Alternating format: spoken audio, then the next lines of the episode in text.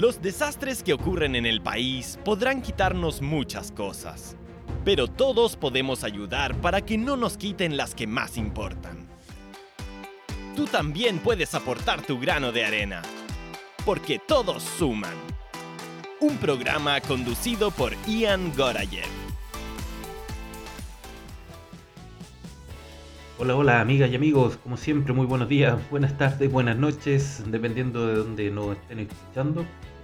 Soy Ian Gorayev, les doy la más cordial bienvenida nuevamente a este programa Todos Suman, sigo conduciendo y, recalcando la importancia de conversar sobre cómo podemos colaborar, cómo podemos reducir el riesgo de desastres que, como sabemos, ya nos afecta cada cierto tiempo.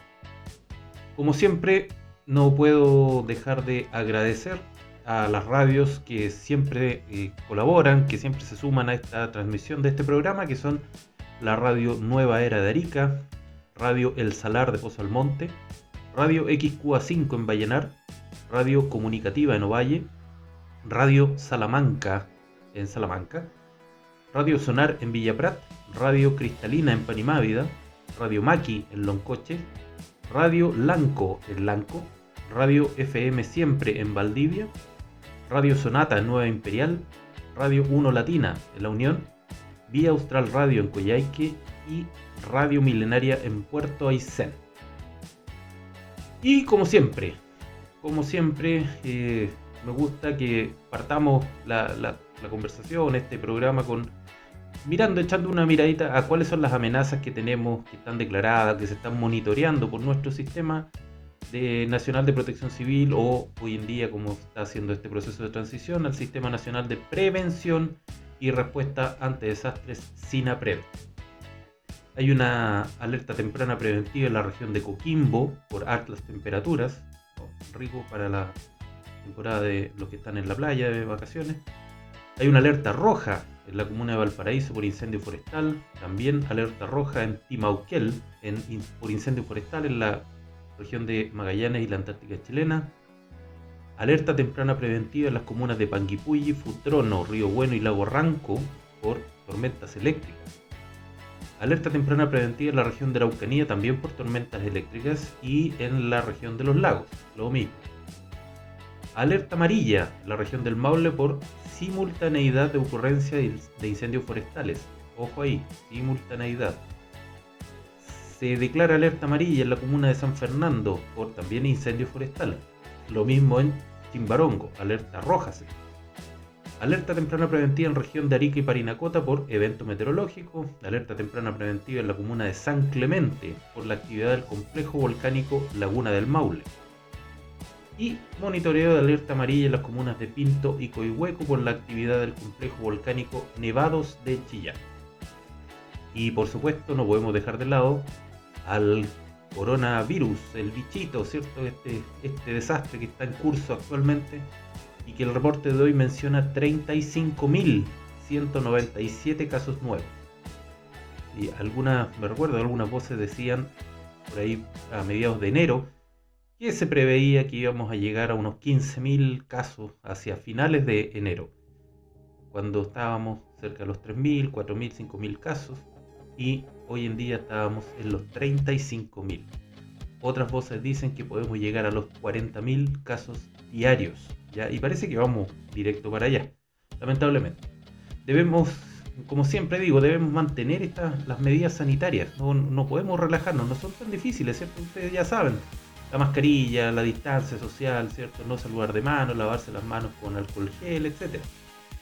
Y como siempre les digo, más allá de asustarnos, es necesario entender que estamos conviviendo con un riesgo, con un riesgo permanentemente, sea este coronavirus, sea los terremotos, sean otras amenazas de cualquier otra índole. Y lo que tenemos que hacer es tomar las medidas para que estas amenazas no se transformen en un desastre. Por sobre todo, Además, hagámosle caso a las autoridades y organismos técnicos cuando dan sus recomendaciones. Recuerden que pueden enviarnos un mensaje al WhatsApp más 569 3092 0870 para que podamos conversar, debatir o simplemente conocer sus experiencias en estos temas. les repito el número el WhatsApp más 569 3092 0870. Bueno, antes de, comenzar el, tema que, hoy día quiero, quiero tocar, voy a hacer un paréntesis. Quiero hacer un paréntesis respecto a este famoso COVID Omicron, esta variante nueva, más o menos nueva, digamos. Y, lamentablemente eh, veo muchas personas que hacen un análisis de los síntomas que tienen esta, esta mutación del COVID original. Eh, parece ser que los, síntomas son más leves, eh, incluso más similares a un resfriado, dicen algunas autoridades. Aparece dolor de cabeza fuerte, secreción nasal, ¿cierto? estornudos, dolor de gargantas, dicen ser los más habituales entre quienes dan positivo. Y parece además que ese análisis lleva a algunas personas a pensar que ah, por ser un síntoma más leve, entonces ya podemos relajarnos un poco y de frentón, o sea, simplemente, de frentón, una palabra bien antigua, se me cayó el carnet de nuevo, pero simplemente dejar de usar la mascarilla o dejar de mantener estas medidas eh, sanitarias. Ya hay, yo me ha tocado ver, yo creo que ustedes también, mucha gente, espero que ustedes no, no sean esas personas, mucha gente que ya anda en la calle sin mascarilla no es que se la haya sacado, no la lleva. Entonces, la primera y única gran pregunta que podemos hacernos ante ese análisis que a veces muchas personas hacen eh, de esta variante Omicron es si esta variante reemplazó a la amenaza COVID-19. Recordemos que la que llegó en primer momento, un coronavirus, cierto SARS-CoV-2, 2019, que nos mandó a, directo al hospital, murió mucha gente y ha ido mutando. Como es un virus, como es un organismo vivo, se adapta. Se adapta al entorno, se adapta a los organismos, se adapta al clima, etc.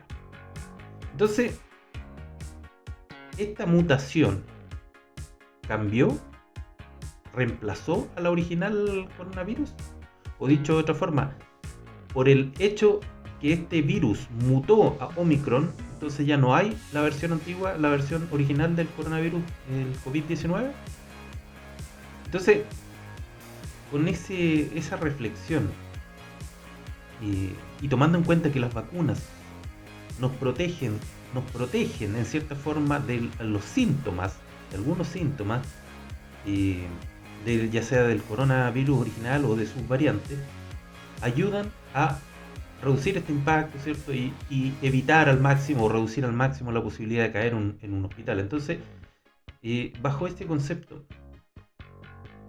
no nos podríamos contagiar o no, existe ya el coronavirus versión original eh, por el hecho de que este, el Omicron se reemplazó al anterior. Entonces, cuando nos hacemos esa pregunta, eh, pareciera que hay gente que dice, ah, pero el Omicron es más suave, por lo tanto no es necesario tanta, tanta protección. Sí, pero el, anterior no ha desaparecido. Estas son mutaciones, mutaciones que son estacionales, quizás son geográficas, quizás son han aparecido en algunas partes y de ahí se empiezan a propagar, pero no ha matado al virus original. Por eso es tan importante que sigamos con las, eh, con las protecciones, con las medidas de precaución, sobre todo el tema de la mascarilla. ¿ya? Eh, sin ir más lejos, ya la mascarilla de tela, que en un momento parecía ser eficiente, ya no, no es eh, recomendable. De hecho, en los aeropuertos ya no se permite el vuelo sin, eh, sin mascarilla de, tres pliegues o la KN95 y la de tela ya están prohibidas. ¿ya? Entonces, por eso es, importante que entendamos que este coronavirus no se ha ido, aun cuando esté mutando, hayan versiones, a lo mejor, como dijo, un bicho más amigable, ¿cierto? Como dijeron por ahí alguna vez. Eh, tenemos que seguir en esta, en esta campaña, ¿cierto? Sobre todo si tenemos más de 30 y, eh, déjeme ver el número, 37 mil, ah, 35 mil y tantos casos y con probabilidades, perdón, de llegar a 40 mil o superior. Recordemos que estamos empezando el mes de febrero, segundo mes de vacaciones, ¿ya? Bueno, algo más entretenido. ¿Eh? algo más entretenido lo que quería tocar el día de hoy. Cierro paréntesis. Eh, es un tema súper importante que pasó en Piola. Quizá. espero que no, pero, pero pasó bien low perfil, como decía alguien por ahí. que es la fosa de Atacama. No sé si alguien escuchó en algún noticiero los últimos días que el 20 de enero de este año se logra un hito histórico en nuestro país y el mundo. ¿ya? Dos oceanógrafos chilenos, que sus nombres son el doctor, parece, eh, si mal no me, no me equivoco, Osvaldo yo y Rubén Escribano, eh, concretaron un descenso a uno de los lugares más profundos del planeta, que es la famosa fosa de Atacama. Fosa de Atacama. ¿Alguien? Levante la mano. ¿Quién sabe qué es la fosa de Atacama? ¿Nadie? Bueno. Vamos, vamos entonces a hablar de la fosa de Atacama. ¿Qué, gracia tiene? O sea, qué importancia tiene que alguien haya descendido de esa fosa. Tiene, tiene varias, varias cosas eh, trascendentales. Lo primero es volver al tema de las placas tectónicas y, el movimiento, el movimiento de esta, ¿cierto? La tectónica de placas, cómo se mueven. Bueno, recordemos un poquito de historia o de ciencias naturales, ciencias, y ciencias naturales, como existía años atrás. Nuevamente el carnet. Bueno, estoy viejo, así que da lo mismo. Decía así, una placa, eh, una placa continental, ¿cierto? que es la eh, llamada placa sudamericana, es donde está eh, América del Sur, ¿cierto? Donde está Chile, donde estamos ubicados, donde vivimos eh, actualmente. Esa placa se encuentra con otra placa que viene desde el Océano Pacífico, llamada placa de Nazca, que como, al ser más pesada, la placa de Nazca, se va metiendo por debajo de esta placa continental en un proceso que se llama subducción. Esta placa de Nazca viene hacia el oriente, ¿cierto? hacia el este, si, lo vemos desde, ese, bajo ese nombre, durante años, muchos años, ¿cierto? esta placa va empujando a la placa sudamericana hasta que cuando se acumula mucha energía, suficiente energía, esta placa se mueve generando una ruptura y por ende un terremoto. Y en esta zona en particular de subducción, más o menos unos, eh, unos 100, 160, 150, 160 kilómetros de la costa de Chile.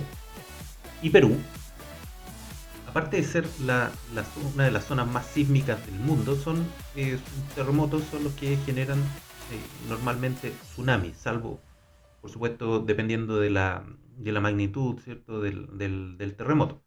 ¿Ya? Pero esta zona es altamente activa, es como eh, como, se sabe, ¿cierto? Esta convergencia, este, este choque y subducción se, se realiza a, imagínense, 8 a 9 centímetros por año. No es nada si lo comparamos, si, si lo medimos en la mano, pero en tiempo geológico, en 100 años que no haya movimiento, por, por decir algo, para que lo, lo veamos, podemos hablar de hasta casi 100 metros, 100 metros de deformación que podrían tener la placa continental que se estaría arrugando, por dicho de alguna forma, y que está, estaría a la espera de un quiebre y posterior terremoto. En general, estas placas están trabadas, trabadas, acumulando energía, hasta que finalmente esa energía se libera, causando el terremoto y posterior tsunami.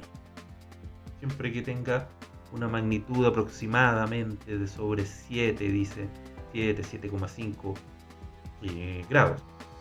Ahora, dentro de este primer contacto entre las placas se produce un valle, se, forma un valle. Algo así, imagínense como, como un gran libro abierto, ¿cierto? como que estuviera cargado para uno de, los, cualquiera de los lados. ¿ya? Eh, eso en el fondo es lo que trata de, de mostrar cómo una placa se mete debajo de la otra y la que está por arriba se va arrugando, se va deformando. Bueno, esa es la zona, ¿cierto? Que se llama fosa, fosa o trinchera también le llaman. Y que ocurre en el océano afuera del continente y esa hendidura en el fondo cae a más de 8.000 metros de profundidad frente a las costas de Chile y Perú. Entonces, imaginémonos no solamente lo importante del, del estudio sísmico, ¿cierto? Imaginémonos que bajo los 8.000 metros en esta zona que está a unos 150 y más kilómetros de distancia de nuestras playas y que están en constante movimiento y que son las zonas donde se generan los terremotos más grandes de, nuestro, de nuestro país, de la historia del, mundo, ¿cierto? De este famoso cinturón de fuego, se pueden imaginar que al descender estos dos científicos chilenos encontraron vida, encontraron animales, eh, microbios, ¿cierto? Incluso hasta una estrella de mar, dicen, eh, que fue como encontraron criaturas inesperadas, dice, para tales profundidades como corales de agua fría hasta una estrella de mar solitaria que encontraron por ahí. También pudieron, dicen que observaron animales presentes en más cantidades que en cualquier otra fosa que hayan estudiado hasta, hasta el momento, incluyendo unos gusanos, poliquetos, eh, crustáceos y otros seres adales que apenas eh, ahora se comienzan a estudiar. Fíjense la, importancia, no solamente desde el punto de vista geológico, del estudio del, de las placas y la sismicidad ¿cierto? De, nuestro, de nuestro país, sino que además eh, desde el punto de vista oceanográfico, del, eh, del estudio de la, de la, vida submarina, aparece esta, esta novedad, por decirlo de alguna forma, ¿cierto? esta impresionante noticia de que además que son chilenos los que logran llegar a ese, a ese punto de, nuestro territorio, y encontrar vida. Encontrar vida a, esa, a esas profundidades, lo cual abre muchos, muchas preguntas, mucho cuestionamiento, cómo algo tan pequeño es capaz de subsistir, sobrevivir a tales profundidades con tal presión, bajo tal eh, temperatura, etcétera. Que realmente interesante, yo no soy especialista en esta área, eh, lo encuentro maravilloso, maravilloso por decirlo de alguna forma, de que eh, nuestros científicos hayan logrado llegar a esas profundidades y poder explorar, ¿cierto? Explorar eh, en términos de vida esta, esta fosa de Atacama y que además estos estudios van a permitir en el, en el futuro lograr tener algunos sistemas de eh, alerta temprana más efectivos, o sea, más rápidos, ¿cierto? de mejor respuesta que nos permitan tener mayor tiempo aún para saber cuándo un tsunami ¿cierto? se está produciendo o se puede producir y, eh, o sus correspondientes terremotos en esa zona de subducción de placas. Y bueno, solo para, para recordarnos, el, en agosto de 1868, estamos hablando de unos ciento, casi 160 años ya atrás, produjo eh, específicamente en esta zona, en la que estamos hablando, está la fosa de Atacama, eh, un terremoto llamado el terremoto de Arica, ¿cierto? que eh, algunas lo cifran de magnitud 8,8 hasta 9, incluso, dejando casi 600 muertos, dice la, prensa. En, el, en, en la efeméride, ¿cierto? Aparece que unos 20 minutos después que del, terremoto, el mar dice se retiró repentinamente, imagínense, repentinamente alrededor de 2 kilómetros de la playa. Imagínense lo que eso significa con todo lo que ya conocemos del terremoto de Valdivia, ¿cierto? Y el terremoto del, de, la, del 2010, el 27F. Dice 2 kilómetros de la playa. Se secó la bahía y todas las embarcaciones fueron transportadas, dice, a gran velocidad a mar abierto. Algunos minutos más tarde, el mar regresó con olas de 15 a 18 metros de alto, transportando obviamente todas las embarcaciones y que algunas llegaron al centro de, la, de esta ciudad de Arica. Bueno, eso es parte de lo que nos toca vivir, insisto, más que asustarnos, más que eh, tenerle miedo a, a, la zona que nos toca, nos tocó donde nacimos, es qué podemos hacer cómo podemos contribuir a reducir el riesgo, reducir el impacto en este caso eh, de el terremoto y posterior tsunami que generalmente se producen en esta zona de subducción en la cual está Chilito. Bueno, vamos, ya se nos pasó la hora volando, vamos a ir a una canción. Esta vez vamos a, lo latino, latino ochentero en mi edad, a los tantos, tantos y tantos, eh, nos gusta la, vamos a programar música ochentera. Esta vez con Soda Stereo, Soda Stereo y Prófugos. Nos vemos a la vuelta.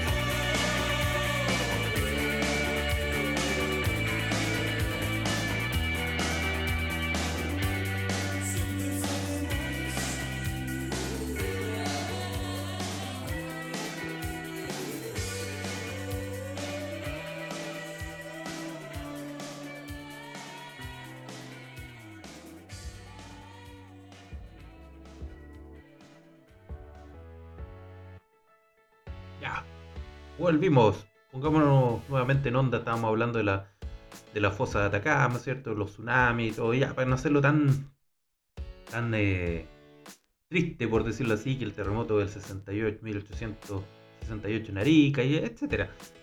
Cosas que nos han pasado y seguramente van a seguir pasando.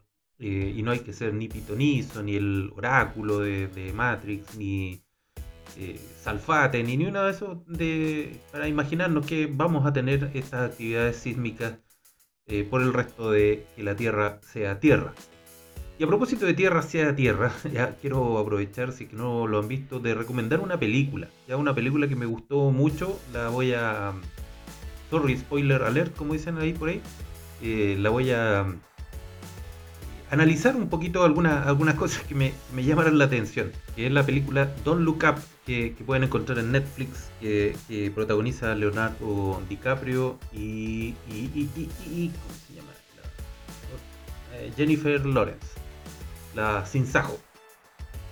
Entre otros grandes artistas, por supuesto, pero, pero me llama la, la atención, es una película, una sátira, como dice por ahí, pero si no la han visto, la recomiendo. La recomiendo principalmente porque ya que hablamos de estos temas de, tsunami, meteorología espacial, que también es parte de las amenazas y que debemos estar mirando, aparece un cometa. Un cometa bien entretenido al principio, ¿cierto? Que descubren, eh, estos doctores descubren un cometa, todo bien, pero el problema es que eh, va a impactar la Tierra. Y adivinen dónde impacta o dónde se calcula que va a impactar la Tierra. En Chile, en las costas de nuestro país. Entonces, se dan hartas cosas que son bien simpáticas por, por, mencionarlo, ¿cierto? Es ficticio, pero eh, con alguna precisión. Esto que, generalmente lo tenemos, teníamos la suerte. Y generalmente las invasiones extraterrestres, eh, los monstruos, ¿cierto? Como Godzilla y todo eso, aparecían entre Japón, China y Estados Unidos. Siempre en, Hollywood, en Los Ángeles o en Washington aparecían todas las invasiones extraterrestres. nunca nos habían nombrado. Y hasta ahora nos nombran con este, eh, este meteorito, este cometa, perdón, que, va a impactar en la, en tierra, en la costa de, de nuestro país.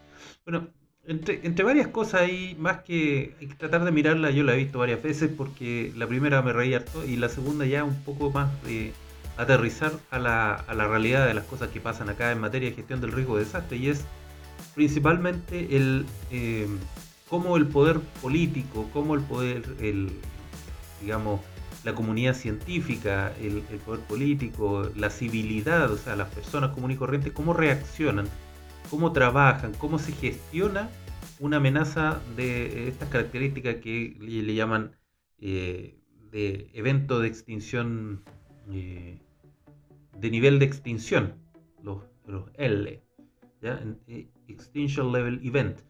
Y, toda una maquinaria política, ¿cierto?, del gobierno para poder, en un principio, conjugar esta amenaza con las prioridades políticas que no estamos muy lejos de, lo que nos pasa al día, día a día, ¿cierto? Entonces yo la recomiendo, no le puedo contar el final, pero la, recomiendo mucho porque eh, puede pasar, ¿cierto? Son cosas que cosas del fútbol que, que, nos pueden pasar, así como los desastres que ya hemos visto en la, en la clasificatoria, eh, cosas que, que a través de una película nosotros podemos reírnos, ¿cierto? Y sacar algunas lecciones aprendidas. Entonces, como nuestro programa se llama Todos Suman y la idea es ir eh, viendo qué podemos hacer para reducir el riesgo, como ya hemos visto, reducir o, impedir o, eliminar la posibilidad de que ocurra un tsunami o un, terremoto eh, en nuestra zona, en nuestro planeta, digamos, es imposible por ahora. Eh, así que, ¿qué nos queda? No, no, no, no resignarnos por ningún motivo, ni hablar, ni seguir hablando de desastres naturales, que es obra de Dios o de la naturaleza. No, el desastre, insisto, eh, es, es, nuestro, eh, nos ocurre a nosotros, no a la naturaleza. Entonces, eh, ya alguien puede decirle ya si hay desastres ambientales, ya sí, pero estamos hablando del desastre que nos produce a nosotros. Entonces, ¿qué nos queda? ¿Ya? ¿Qué nos queda por hacer? De acuerdo a, las recomendaciones de ONEMI, y eso es, es, importante que tengamos en mente, ¿cierto? Que hay cosas que nosotros podemos ir haciendo desde ya. Lo primero, dice que si vives trabajas o vas, visitas ciertas zonas donde hay riesgo de tsunami, ¿qué es lo que hay que hacer? Lo primero, identificar cuáles son las áreas de evacuación por tsunami. Hay que ver los planos, dice, los planos de evacuación, pero también en las calles uno puede encontrar estos letreros que dice zona de evacuación, y direcciones incluso, evacúe por tal o cual calle. Sobre todo para los turistas, los y las turistas, ¿cierto? Hay, un, hay algunos casos que han sido más o menos emblemáticos en que se han realizado ejercicios, simulacros, ¿cierto?, de evacuación, donde la gente, la gente que vive, ¿cierto?, los pobladores, han logrado eh, realizar esta, simulación, este simulacro, digamos, ordenado de forma eficiente. Pero cuando llega turista, mucho turista por población flotante, esto se complejiza. Porque obviamente eh, lo más probable es que no estaban al tanto que era un simulacro, por lo tanto es muy probable que haya escenas de pánico, otros que no entiendan o no hablen el, idioma español, que también puede ocurrir, ¿cierto?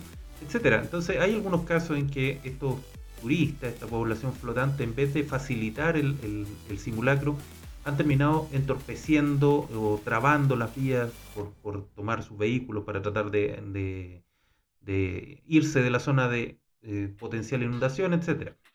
Entonces, lo primero es que conozcamos el entorno donde estamos, si es que trabajamos o vivimos en la zona, dónde, cuáles son las zonas de evacuación, por dónde habría que y cómo eh, habría que hacer esta evacuación.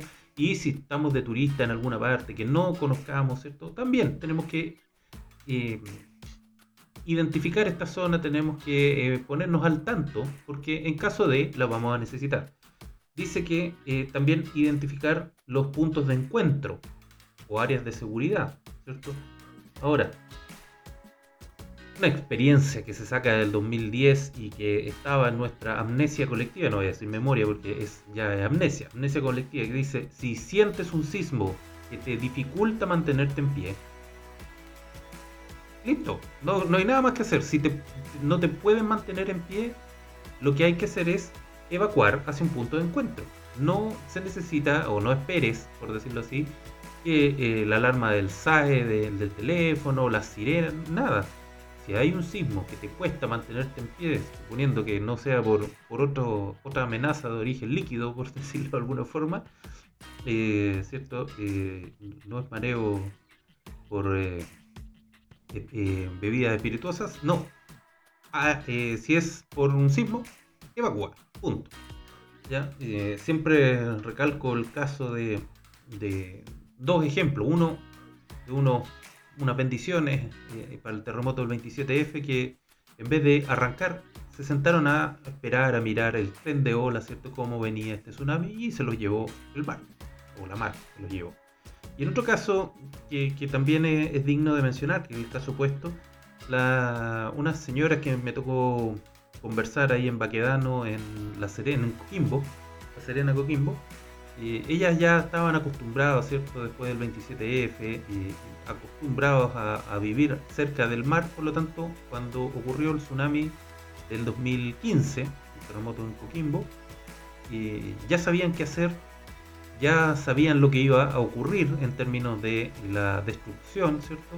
Y eh, se lograron poner de pie en, términos de resiliencia, salir adelante, y hoy en día manejan vocabulario, manejan eh, mucha información, ¿cierto?, referente a la gestión del riesgo de desastre que les permite liderar a sus eh, juntas de vecinos, a sus eh, comunidades, de manera de ir reduciendo juntos el riesgo de un desastre.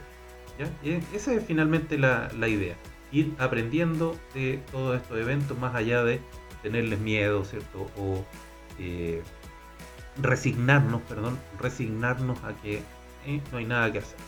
Bueno, en general eso es lo que nos dice antes de, ¿ya? Ahora, para los más avesados o avesadas, si están navegando, dice, hay que seguir las instrucciones de la autoridad marítima. Y si no, si está cerca de la costa, dice atracar la embarcación y irse a tierras altas o de lo contrario hacia el mar a una profundidad mayor a 150 metros.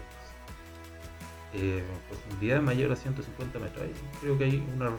Pero bueno, si dice si vas conduciendo en una zona costera, deja el vehículo sin obstruir la vía de evacuación y continúa a pie. hacia un punto de encuentro o zona de seguridad. Y si conduces por caminos eh, rurales, baja la velocidad, aléjate del borde costero hasta un lugar de superior a los 30 metros. Esa es la famosa cota 30. ¿Ya?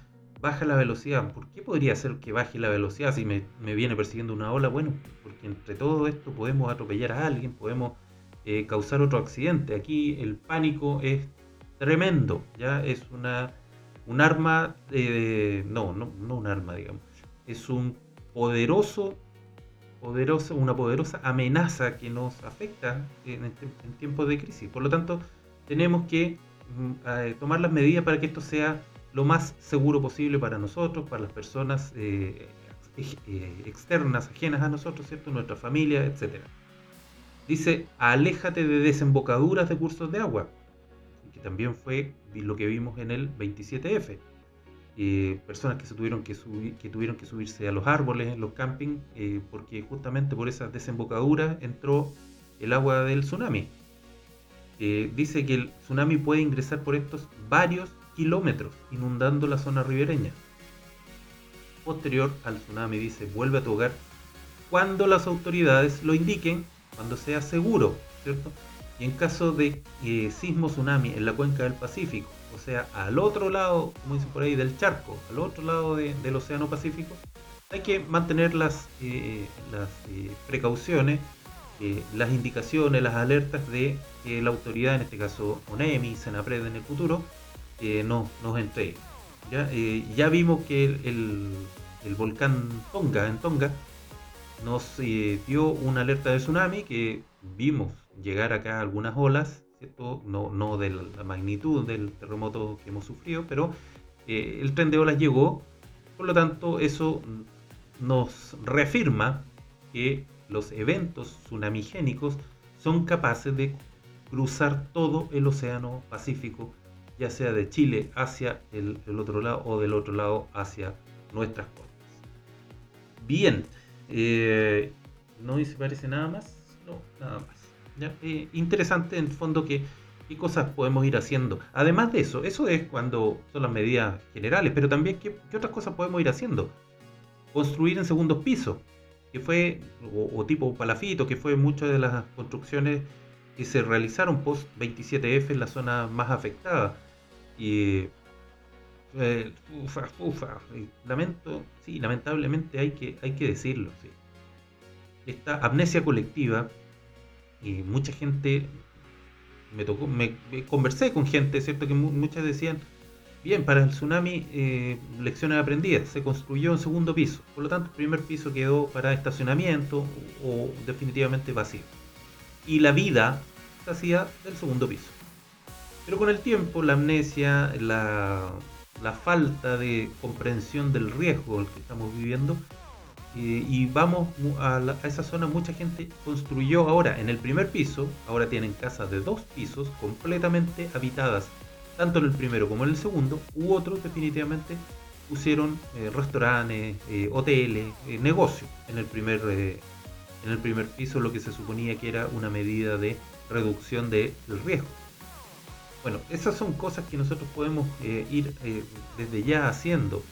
El caso de Baquedano que menciona de estas señoras eh, de, la, Junta de Vecinos ahí de Baquedano, ellas ya, ya saben, ¿cierto? Por lo tanto, su vida principal, su habitación y todo ya están en el segundo piso. Pero además, el conocimiento que ya tienen, ellas les permite exigir ¿cierto? de las autoridades que la zona inmediatamente frente a sus casas, frente a sus casas, se realicen las medidas de mitigación que corresponden, como por ejemplo eh, las em, limpiezas, la limpieza de toda la zona que está frente a, la, esta junta de vecinos, al sector de Baquedano, que es un humedal, ¿ya? un humedal, pero eh, hacia el costado sur, hacia el costado sur hay un basural, ¿ya? Que dice lamentablemente en las noches cuando no hay nadie vigilando va mucha gente, camiones a tirar basura y el problema aparte de eh, la contaminación, ¿cierto? Aparte de los vectores, los ratones y los bichos, aparte del mal olor, etcétera, eh, tenemos un riesgo de que toda esa basura se va o va a ser arrastrada cuando si es que ocurre otro tsunami y va a terminar en sus casas, probablemente va a em, eh, lesionar personas, ¿cierto? Si es que no, no mata gente, porque no es basura, basura pequeña, digamos, sino que hay, hay escombros, hay refrigeradores, me tocó ver colchones, etcétera. Entonces, ese tipo de cosas, eh, finalmente lo que estamos construyendo es el riesgo. Y eh, esas son las cosas, las medidas que nosotros podemos ir haciendo desde ya. Exigir que por lo menos el entorno, el entorno, en este caso el sector de tsunami, esté despejado. Lo mismo ocurre para las quebradas, ¿cierto? Donde va a caer agua, el agua va a correr y va a arrastrar lo que pille. ¿ya? Y, y la idea es que caiga agua o entre agua sola, limpia, y que no nos va a afectar tanto como si fuera un contenedor, eh, vehículos, materiales, escombros, etcétera, que venga arrastrando, que fue lo que pasó en el terremoto del 2015. Y 40 minutos se me pasó nuevamente este bloque volando. Vamos a ir a otra canción para volver con el último y final bloque de este episodio número 8. Nos vamos con Virus, imágenes paganas. Nos vemos a la vuelta. Chau.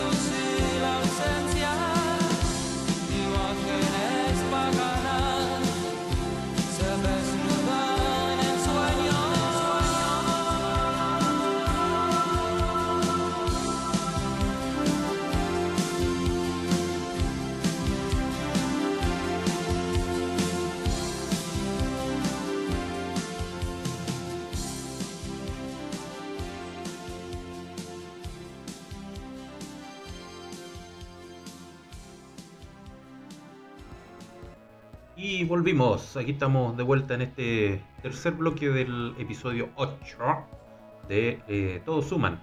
Soy Ian Gorayev, aquí estoy haciendo mis locuras eh, para acercar la gestión del riesgo de desastres a todas las personas de manera que podamos llegar a un país, mundo que eh, reduzca los riesgos de manera que tengamos menos desastres, especialmente con esta lecera, ya esta lecera que algunos llaman el cambio climático que dicen, oh, parece que llegó para quedarse. Eh, lamentablemente el cambio climático, una mala noticia es que está hace rato.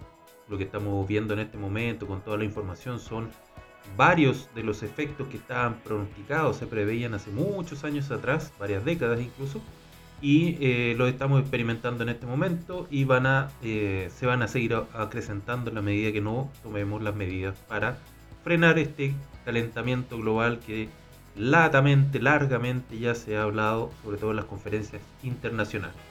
Y a propósito de nada, ¿se acuerdan que eh, les he ido pidiendo sus apoyos para este tema convencional, la constituyente, perdón, eh, sobre una iniciativa que presentamos para lograr los, eh, los apoyos, para que sea discutido al menos en, en esta comisión constituyente. Bueno, no fue como eh, no, no, fue bien, digamos, logramos apenas 360 apoyos de la ciudadanía. Eh, más que, ya a esta altura me río, pero más que verlo así en forma negativa, lo bueno es que por lo menos llegamos a 360 almas que consideran que este es un tema importante. Quizá nos faltó mayor difusión, ha tenido más, más medios en, términos de redes y, y más difusión, pero bueno, nada que hacer. Ya pasó la vieja, esperemos que este sea un tema que en alguna de las comisiones se haya discutido y eh, en la próxima constitución, si es que se aprueba, esta temática y no quedemos como huérfanos, digamos, en, un tema que es tan trascendental y que estamos viviendo día a día, que son los benditos desastres. Bueno, para la próxima, en unos 50 años más, los invito ahí que vayamos a, hacer una iniciativa, ojalá un poquito más, más contundente, con mayores apoyos. Por ahora, no.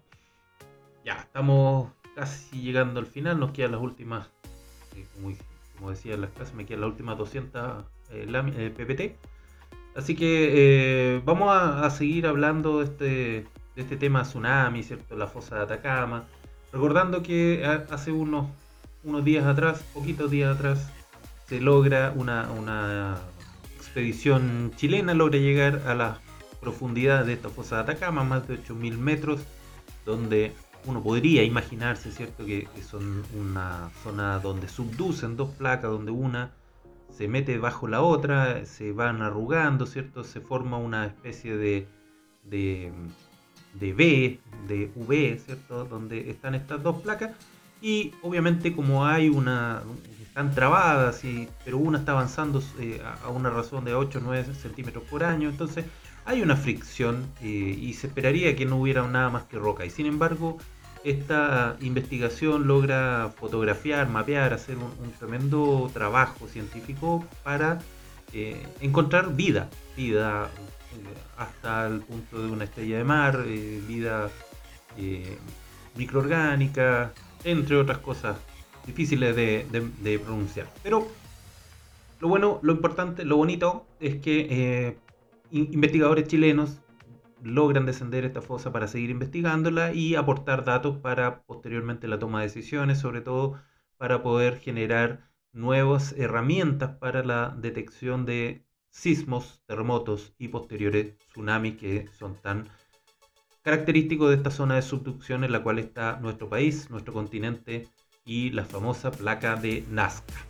Y bueno, la, eh, recordemos la clase, perdón, la clase, el episodio pasado dejamos una pregunta planteada que decía que si crees, creías que una junta de vecinos tiene que sentarse en un comité comunal de gestión del riesgo de desastre. Esto es lo, eh, en base a la nueva ley SINAPRED, ¿cierto?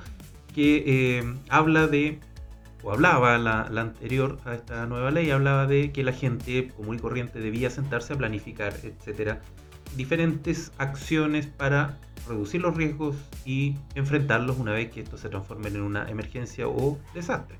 Hoy en día esa ley eh, como que eliminó un poco, no los eliminó de hecho, a la participación ciudadana la dejó bien reducida a un pequeño grupito llamado COSOC, Consejo de la Sociedad Civil. Eh, pero hoy día teníamos una, conversación, ¿cierto?, con una municipalidad y alguien dijo por ahí, mejor que eso sobre a que falte, fa falte, ¿cierto? Entonces, siempre es bueno, siempre es bueno escuchar lo que dice la otra persona. Y eh, uno de los mensajes que nos llegó al más 569 30 92 0870 de Jorge, no, no dice su nombre, dice efectivamente que es una tremenda, o fue, o era una tremenda eh, herramienta este Comité de Protección Civil, que ya no existe, que fue derogado, para poder planificar, para poder sentarse. Lamentablemente, dice, no, eh, no, se, no se realizaban las convocatorias, la gente no quería participar, o si iban a participar, eh, era muy difícil sacar la mentalidad, por decirlo así, o el enfoque de reacción, de, respuesta, de post-desastre. Entonces, al final, la planificación terminaba eh, en nada y lo terminaban haciendo los, los comités o los equipos municipales. Entonces, primero agradecer el, mensaje de Jorge eh, y, comentarle, hoy en día los estados no son capaces, no tienen los recursos para hacerlo todo por su cuenta. Por otro lado, nosotros tenemos que ser corresponsables, corresponsables, porque nos afectan a todos los desastres, ¿cierto? Y la idea, creo yo, la idea no es sentarnos a esperar que venga un desastre y después me repongan todo. La idea es poder evitarlo al máximo. Y en, eso, en ese sentido, la comunidad, sobre todo las juntas de vecinos, que es la estructura más básica en, términos de, agrupación, de, convivencia, la más básica, la más el primer nivel, ¿cierto? Eh, que debe estar sentado, debe juntarse, deben conversar estos temas, ¿cierto? Y si no saben, deben buscar o asesorarse por la gente que, que se maneja, por lo menos son especialistas, algunos se hacen llamar expertos, digo, pero hay gente, hay gente. Nosotros como Fundación eh, Inteligencia para la Gestión del Riesgo de Desastre hacemos estas capacitaciones, le enseñamos a las personas, ayudamos a las comunidades de manera que puedan ser comunidades empoderadas, ya empoderadas por lo menos en esta materia de la reducción de los riesgos, para que estos no se manifiesten, no se materialicen en un desastre que al final vamos a lamentar y que de acuerdo a Naciones Unidas hay estudios por ahí que dicen que por cada dólar, imagínense lo que les voy a decir, por cada dólar que se invierte en reducción, en prevención de los riesgos, antes, ¿cierto? Antes de que ocurra el desastre, se están ahorrando hasta 7 o 10 dólares en los procesos que vienen después de recuperación, reconstrucción, etc. Así imagínense, para todos los que les gustan hacer cálculo y decir, bueno, ¿para qué estamos haciendo esto? Imagínense, por cada un dólar que se invierte antes, nos ahorramos o se ahorran las autoridades, los países, las personas, etcétera, hasta 7 o 10 dólares en todo lo que viene posterior, eh, que es recuperación. ¿ya? O sea, Naciones Unidas dice que esto puede, la invertir en reducción del riesgo es un muy buen negocio, entendiendo por supuesto por, por buen negocio el hecho de que estoy invirtiendo antes, estoy gastando una plata antes, porque después me va a salir mucho más caro. ¿ya? Eh, como los antiguos comerciales que decían, ¿cierto? Lo barato sale, cuesta caro. Bueno, algo así es más o menos la idea. Invertir antes, recuperar, o sea, eh, prepararnos, eh, reducir los riesgos antes nos ahorra o nos permite ahorrar una cierta cantidad bastante importante, hasta 7 o 10 veces lo que vamos a necesitar para después volvernos a levantar, resiliencia, recuperaciones. Así que, bueno, hay que seguir poniéndole el hombro, hay que seguir eh, tirando este buque para adelante. Esta radio la hacemos con cariño, la, hacemos eh, poniéndole el máximo talento, tanto científico como eh, actoril o locutoril, como quieramos llamarle, para poder llegar a ustedes con este mensaje, en la palabra, sobre que la reducción del riesgo de desastre sea una prioridad nacional y que invertir en reducir los riesgos, o sea, antes que estos se materialicen y produzcan un desastre, es una tremenda, es un tremendo negocio en términos de que nos ahorramos mucha plata, de acuerdo a Naciones Unidas, eh, invirtiendo antes de que sucedan los desastres. Bueno, ya estamos llegando al fin.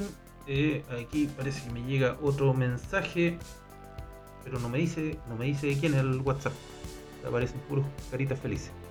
Eh, bueno, eh, felicitando por el programa y, nos pregunta cómo, cómo, convocan, movilizan a, los vecinos cuando normalmente a veces no les interesa. Bueno, la verdad que insisto, insisto, eh, vender este tema, perdonen la expresión, pero, pero venderlo en términos de atraer gente ha costado mucho, ¿ya? No es una tarea fácil. Por lo tanto, lo primero que yo le diría es conversemos, conversemos más, saquemos ideas de manera que ustedes puedan motivar a la gente. A veces, eh, mediendo un poco de susto, se viene la ley y todo, la gente a veces se motiva. ¿ya? Pero lo primero es que partamos, partamos por eh, educar, enseñar eh, qué es el sistema, qué es lo que trata, qué es lo que podemos hacer, cómo podemos cambiar esta mentalidad de siempre estar reaccionando a una que nos permita reducir los riesgos.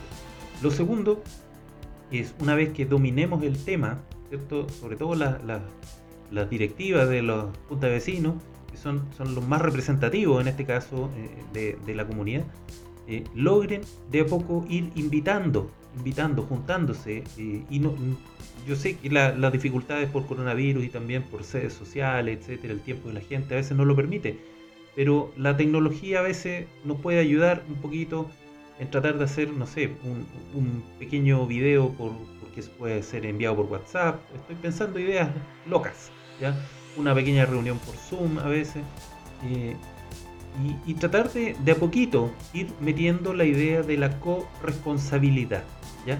de sacarnos un poco el, chip del el asistencialismo, ah, que va a venir el Estado a ayudarnos. Bueno, en estas materias en particular, en estas materias en particular, necesitamos la participación de todos, porque nosotros somos como ciudadanos los más afectados, los afectados directos de los desastres. Por lo tanto, a nosotros nos conviene que se reduzcan los riesgos, que no se produzcan los desastres.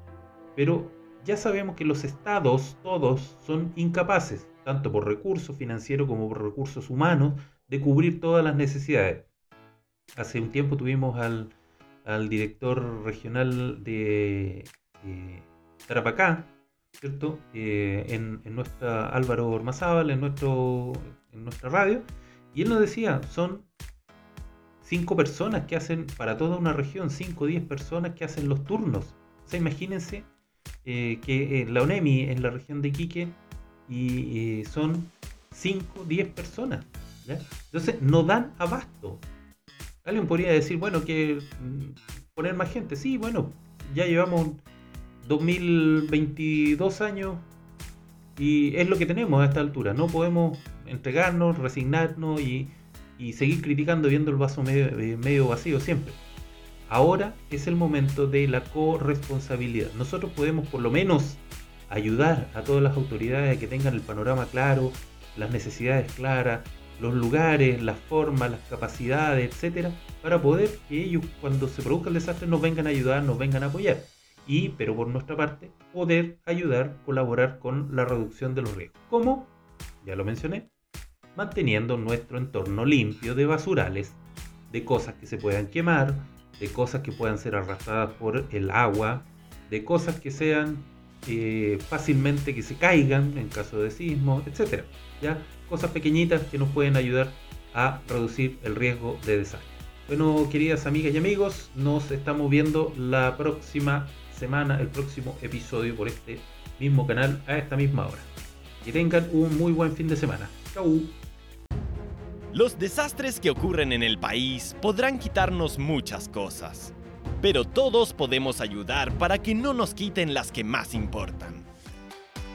Tú también puedes aportar tu grano de arena, porque todos suman.